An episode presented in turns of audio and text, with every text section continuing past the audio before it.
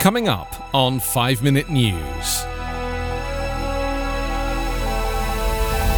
Restrictions easing in US and Europe amid disaster in India. Biden raises Trump refugee cap after delay backlash. And EPA moves to restrict powerful planet heating gases. It's Tuesday, May 4. I'm Anthony Davis.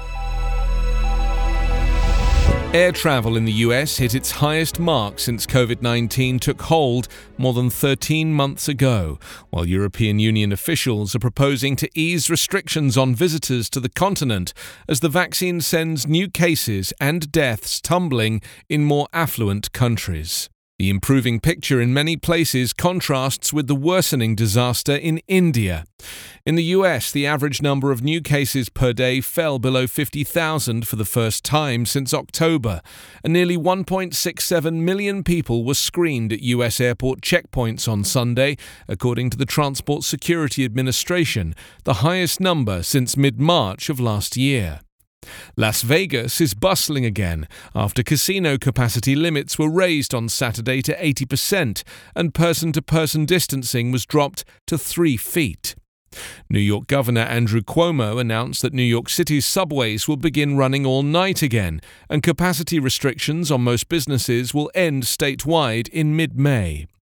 And Los Angeles County reported no coronavirus deaths on Sunday and Monday, some of which may be attributable to a lag in reporting, but was nevertheless a hopeful sign that could move the country to allow an increase in capacity at events and venues and indoor service at bars. EU officials also announced a proposal on Monday to relax restrictions on travel to the 27 nation bloc this summer, though the final decision is up to its member countries.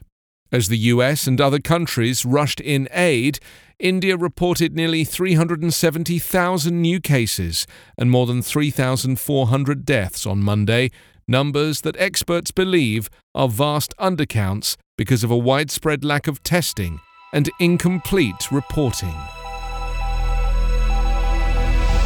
President Joe Biden on Monday formally raised the nation's cap on refugee admissions to 62,500 this year, weeks after facing bipartisan blowback for his delay in replacing the record low ceiling of 15,000 set by former President Donald Trump. Biden last month moved to expand the eligibility criteria for resettlements removing one roadblock to refugees entering the US put in place by Trump, but he had initially stopped short of lifting the annual cap, with aides saying they did not believe it was necessary. But Biden faced sharp pushback for not at least taking the symbolic step of authorizing more refugees to enter the US this year and swiftly reversed course. Biden, in a statement on Monday, said the new limit erases the historically low number set by the previous administration, adding that Trump's cap did not reflect America's values as a nation that welcomes and supports refugees. Biden said it was a sad truth that the US would not meet the 62,500 cap by the end of the fiscal year in September, given the pandemic and limitations on the country's resettlement capabilities, some of which his administration has attributed to the Trump administration's policies to restrict immigration.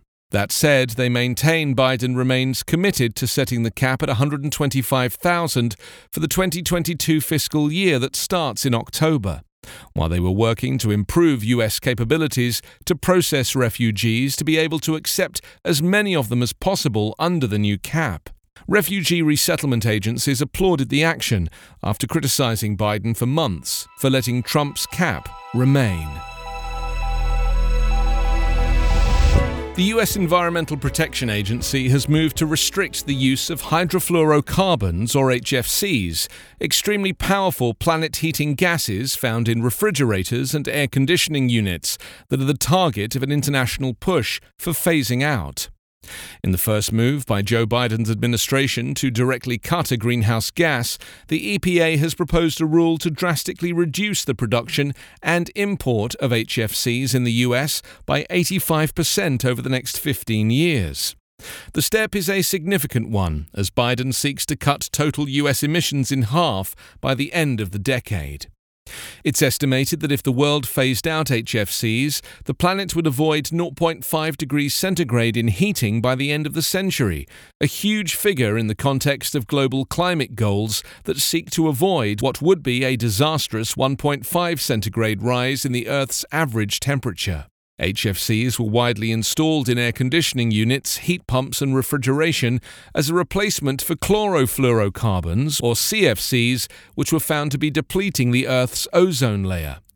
But HFCs have the drawback of being a potent greenhouse gas, thousands of times more powerful at trapping heat than carbon dioxide, and a significant driver of dangerous global heating. You can subscribe to 5 Minute News on YouTube with your preferred podcast app. Ask your smart speaker or enable 5 Minute News as your Amazon Alexa flash briefing skill. Subscribe, rate, and review online at 5minute.news. 5 Minute News is an evergreen podcast covering politics, inequality, health, and climate, delivering independent, unbiased, and essential world news. Daily.